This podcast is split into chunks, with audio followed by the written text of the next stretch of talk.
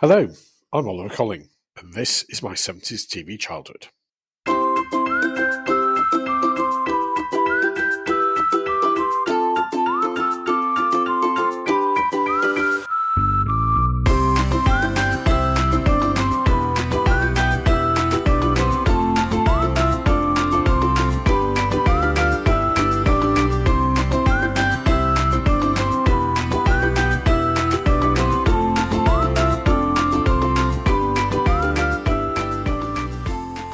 Hello, and welcome back to my 70s TV childhood, a podcast which looks back to a different time, a time in which I grew up, and a time in which television played a central part in my childhood and in the life and experiences of UK society in the 1970s.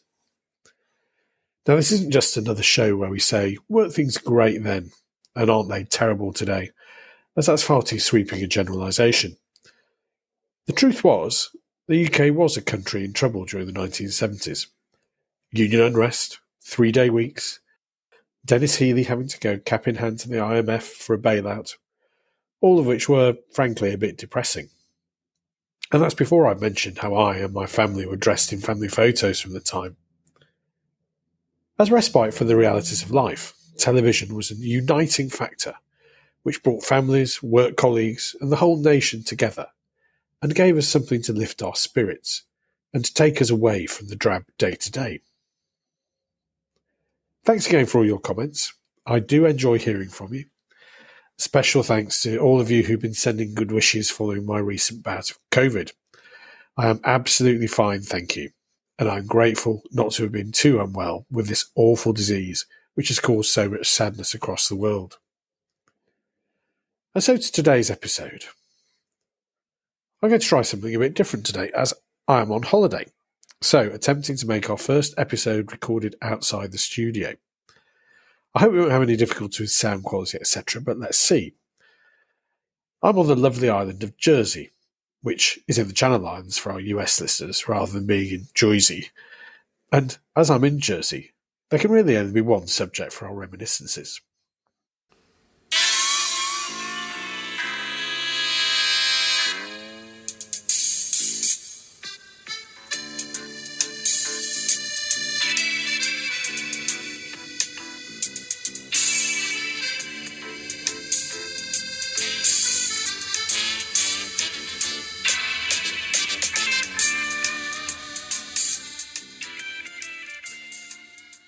So, what a great excuse for revisiting Jim Bergerac and the Bureau des Etrangers section of the Jersey Police Force. We can remember Charlie Hungerford's dodgy dealing, the glamorous nightlife at Diamond Lil's nightclub in St Helier, share the frisson of Jim's flirting with Liza Goddard's diamond thief, whose name I forget, and take in lots of lovely Jersey sights. Except, hang on, hang on, oh, problem here. Bergerac did not appear on air until 1981 which I do find hard to believe as it did appear to be an archetypal late 70s creation. So I'm afraid it does not qualify for my 70s TV childhood. So I need to think again. Hmm. My Family and Other Animals has a Jersey connection, but I'm not sure I remember enough about the, the 1970s version. I know. Let's take a look at holiday television. It's remarkable how many times we come back to this subject in our reminiscences.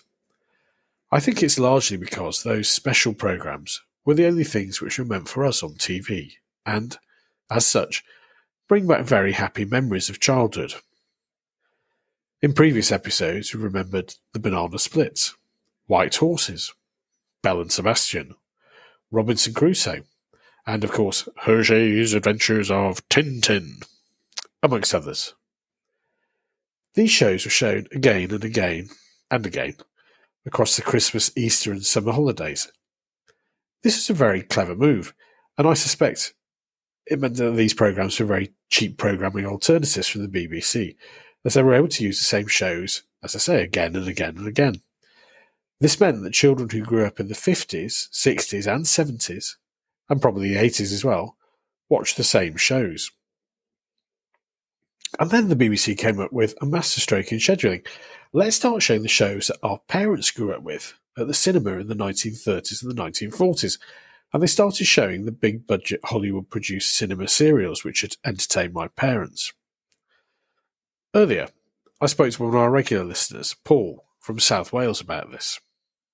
So I'm delighted to be joined again by Paul, who's joining us from South Wales, who is one of our regular listeners and a regular correspondent to the show, who um, we last heard from on the subject of Hanna-Barbera cartoons, as well as growing up in South Wales. So welcome back, Paul. It's lovely to have you with us again. Ah, thank you. Back by unpopular demand. Yeah, requests by the millions to be back as Mr. and Mrs. Millions living down the road from me.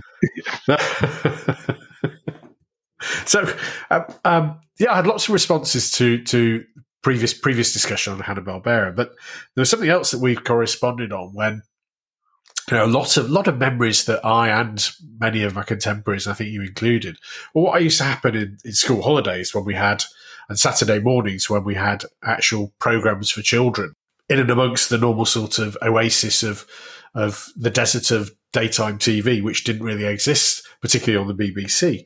No. And one thing that you brought up was the um, the number of the sort of the old 1930s, 40s serials that we used to get played every morning.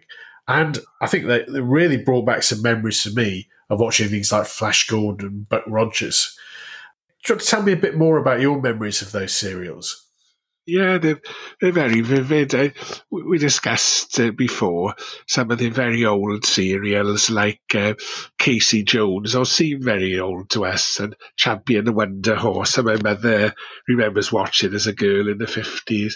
And though I didn't mind cowboys, I had a Lone Ranger toy, and uh, used to work for a bank as part time. Was a Lone Ranger, but um, I won't go into that. but, uh, we what I enjoyed more more were even older ones that were shown in cinemas as serials, science fiction and fantasy ones. And uh, I still remember the Larry Buster Crabbe Flash, Flash Gordon very clear. The, the actor played Ming played him quite scarily. I remember extremely scary. I do remember. Yes, yeah, it yeah. Was, uh, really, really quite quite unpleasant. It was, wasn't he? And uh, yeah, he was more memorable than, say, Larry, who was a typical American square jawed hero, but he was, he was a sports star, I'm sure, so he played him well. He was. I mean, he was the sort of all American boy, I think, wasn't he? Yeah. Uh, the titles stick with me even now when I I haven't looked this up on the internet or even the book or anything. The three Flash Gordon serials were Flash Gordon, well, it took a while to work that one out. Then uh, Flash Gordon's Trip to Mars, in an ambitious yes. little title. Flash, Flash Gordon yep. conquers the universe. So, yeah, well, obviously, obviously, uh, it's ranging, ranging in scale. Yeah, working up to conquering the universe. Yeah, onwards and upwards. and uh, although the and the effects were good at, were good for their time as well. Yes, the robots seemed literally a bit clunky, but you know, good for. And there were there was uh, footage of waves destroying the Earth that was used again and again, but still for the 30s, very impressive, I'd say. Oh yeah, pretty good. I remember my uh, my dad used to say that he used to see it in the Saturday morning cinema club in the 1930s, yeah. and it was um, oh. he was finding it very very exciting. I mean, one of the things, one of the things that I used to remember, it used to be slightly frustrating, was the fact that every episode was, I don't know how long were they, about 10, 15, 20 minutes long. Yeah. the first, first four or five minutes was a recap of what had happened previously. Yeah. And then the last couple of minutes were a preview of what's going to happen next, leaving about 10 minutes of plot in the middle. And then always yeah, leaving exactly. with a big, a big cliffhanger to say, will Flash get out yeah. of here? Will whatever. But um, made us made, made us come back for more, even even if we thought we were a bit more sophisticated when we got to a television sort of watching age. Yeah, it. It, it, it. There was a simplicity I think we liked with it as well. It it wasn't just good versus evil. It was futuristic, and futuristic I think always always appeals to children. If if you're looking at the wider context again, being Mr. Pretentious, critical theory, sci-fi was really big in the seventies. You had uh, films like Rollerball that our parents liked, and of course, comics, two thousand AD. came out in 77, and of course Yes. Star Wars was a sci-fi, heralded the sci-fi boom completely, didn't it? It was absolutely massive. So, and then, of course, Flash Gordon became a film back in 1980 then. There's, there's always been an interest in Flash. And uh, Yes. Buck Rogers as well, yeah. Now I seem to remember Buck Rogers uh, again was Buster Crabbe, wasn't it? I think so, yes. I think you're right. Yes. And it seemed very it seemed very similar to Flash Gordon from what I remember.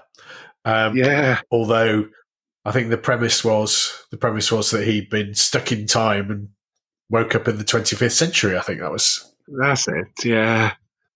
Again, and Gil Gerard brought it back in the early 80s then, and he was uh, one of our great eyebrow actors, a bit like Roger Moore. That's right. Yes, yes. I used to like that. Yeah. It used to be on a Saturday tea time, and I used to right. enjoy that. Yeah, a spoiler for Doctor Who, because it was put on exactly the same time as Doctor Who, and as if to say, you can't, wa- can't watch two sci-fi programs at once in the days before Yes, you have to choose. Yes. Yeah. Uh, please note. Please note any of our younger listeners. We did have to choose sometimes between which program we were going to watch, and I know some of you still Yeah. can't believe that, but do do listen on to that. Just going back to the classic serials, I, th- I seem to remember there were some early versions of sort of more more familiar superheroes like Batman and Superman. Yes, there were in the 30s and 40s. There was uh, George Reeves played Superman. Sad, poor old George Reeves came to quite a sad end, really. But uh, he was uh, he wasn't the most muscular of men, really. But uh, he did his best. And on a very No, I remember did- didn't quite fill out the suit. Not really on the Christopher Reeve kind of scale. Yeah, and we had the Batman. I can't, I can't actually remember the actor played Batman's name, but uh, I remember his suit as being rather moth-eaten for a multimillionaire. And then you mentioned George George Reeves came to a bad end. What happened to George? well, he was um, he. The official line was he committed suicide, but he might Oh. have. A lot of Hollywood gossip. He may have been murdered by his. Um, lots of stories going round about it. Oh gosh, Yeah, dear oh dear. uh, I hadn't heard that. I hadn't heard that. So I'll have to go and have a look up and see what happened there. yeah. So how do you think those? How do you think the serials? Those serials compare to? I mean, today we can't move for superhero films and TV programs and all kinds of other stuff. What do you think was different between those 1930s serials and the sort of things we've got today? I think um, there's a lot. There's a lot with scale, and there's a lot of emphasis on big battles. And there's, in a way, I think we've lost some of the innocence. We've lost some of the simplicity because watching Superman versus Batman a few years ago, I'm a fan of both. I'm a I'm a bit of a comic collector as well. I was even more in the seventies. I'm sure you remember Oliver all American full color comics, and you'd go to the news agents, and were, and I remember the smell of them. But uh, Superman versus Batman, I thought was really boring because all it was was a long, extended, violent fight scene, and I thought they would have Yes, had that. in that was the a- 30s and 40s. No, no. So all, all a bit different. No, it's Yeah, fascinating because it does does really take me back to school holiday sun, school holiday mornings. Just thinking about those serials, and um, Yeah. even though you know they, as you say, the special effects were uh, a little out of date, they were still pretty spectacular for the thirties. You know, I just feel myself back there, back there, just uh, relaxing and watching those and thinking, "Oh, I wonder what happens next." Yeah. Yeah, it would. It left you coming back for more. And of course, we were not not to be sexist about it, but I think as boys like the superheroes, and girls tend to like tended to like the more horsey ones, like White Horses and Follyfoot, and um, yeah, they're always Yes. I think I think that's I think that's a fair co- fair comment. yeah, No, that's great. Well, well, Paul, thanks for joining us again. That's really good to get some insights on those serials, and um, thank you again for listening. And uh, Oh, really good to have you with us. I should keep on listening. And uh, best of luck with the next show. I, I should be listening with interest as ever. Thanks, Paul, for your memories on those serials. They were hugely impressive in the way that they worked, and must have made quite an impression on 1930s children. My late father remembered watching them as a child in Leigh as part of the regular Saturday morning cinema club he went to, and I remember that he was slightly surprised that I was watching them so many years later. Flash Gordon is the one that sticks with most people, and I have to agree with Paul that the effects were quite something for their day. The rocket ships were loud and shot out huge clouds of sparks, and some of the various aliens involved were pretty frightening or impressive depending on your point of view. The monkey like Orangopoid, which appeared at some point, was particularly scary, I remember. A bit like an exhibit at a freak show. Of the other aliens, the largely good natured winged birdmen of Prince Vultan were a notable addition, flapping around Mercury like whilst initially supporting the Emperor Ming before realising the error of their ways and coming round to work with Flash and his chums. Emperor Ming himself, played by Charles B. Middleton, was truly wicked and frightening, as recalled by Paul earlier. As the ruthless leader of the planet Mongo, he displayed little compassion in dispatching enemies without a by your leave, and his pronouncements to the screen were truly chilling. I can imagine rows and rows of 1930s cinema goers, including my father, booing and hissing when he committed yet another awful deed. The spirit of these serials lived on beyond the 70s and was lovingly captured in the 1980 film version of Flash Gordon, with the unforgettable Queen soundtrack, and the deadpan performances of a host of Hollywood's finest, including Sam J. Jones as Flash, the great Max von Sydow as Ming the Merciless, and our own Brian Blessed as Prince Vultan in, I think, what must be one of his most remarkable roles as a winged warrior wearing a helmet, breastplate, and what looked like an oversized nappy. Anyone of my age only has to hear the opening beats of the Queen theme to remember Brian's performance and his contribution to the top 10 selling record during the famous dialogue. A General Kala, Flash Gordon approaching. What do you mean, a Flash Gordon approaching? Open fire! All weapons! And then Brian chips in. Gordon's alive! Marvellous stuff, and apologies, Brian, for the ter- terrible impression. The um, Buck Rogers serial, as I mentioned earlier, seemed just like Flash Gordon to me, only the difference being that the hero had been in suspended animation and woken up 500 years in the future. But it too was a hit in its day, and provides happy memories of school holidays of the 70s. It also prompted the revival of the character in 1979.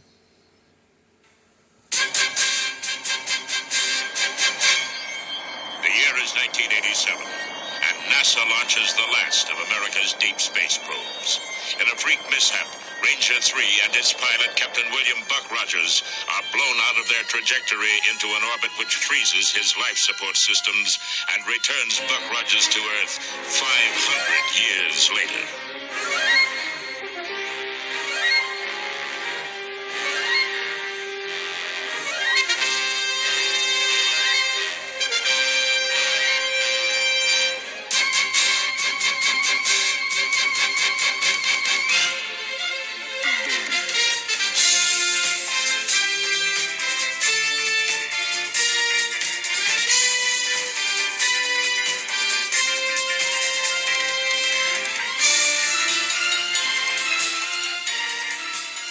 Gil Gerard as Buck and Erin Gray as Colonel Wilma Deering popped up in the revival, and the first series was a landmark of Saturday tea time television.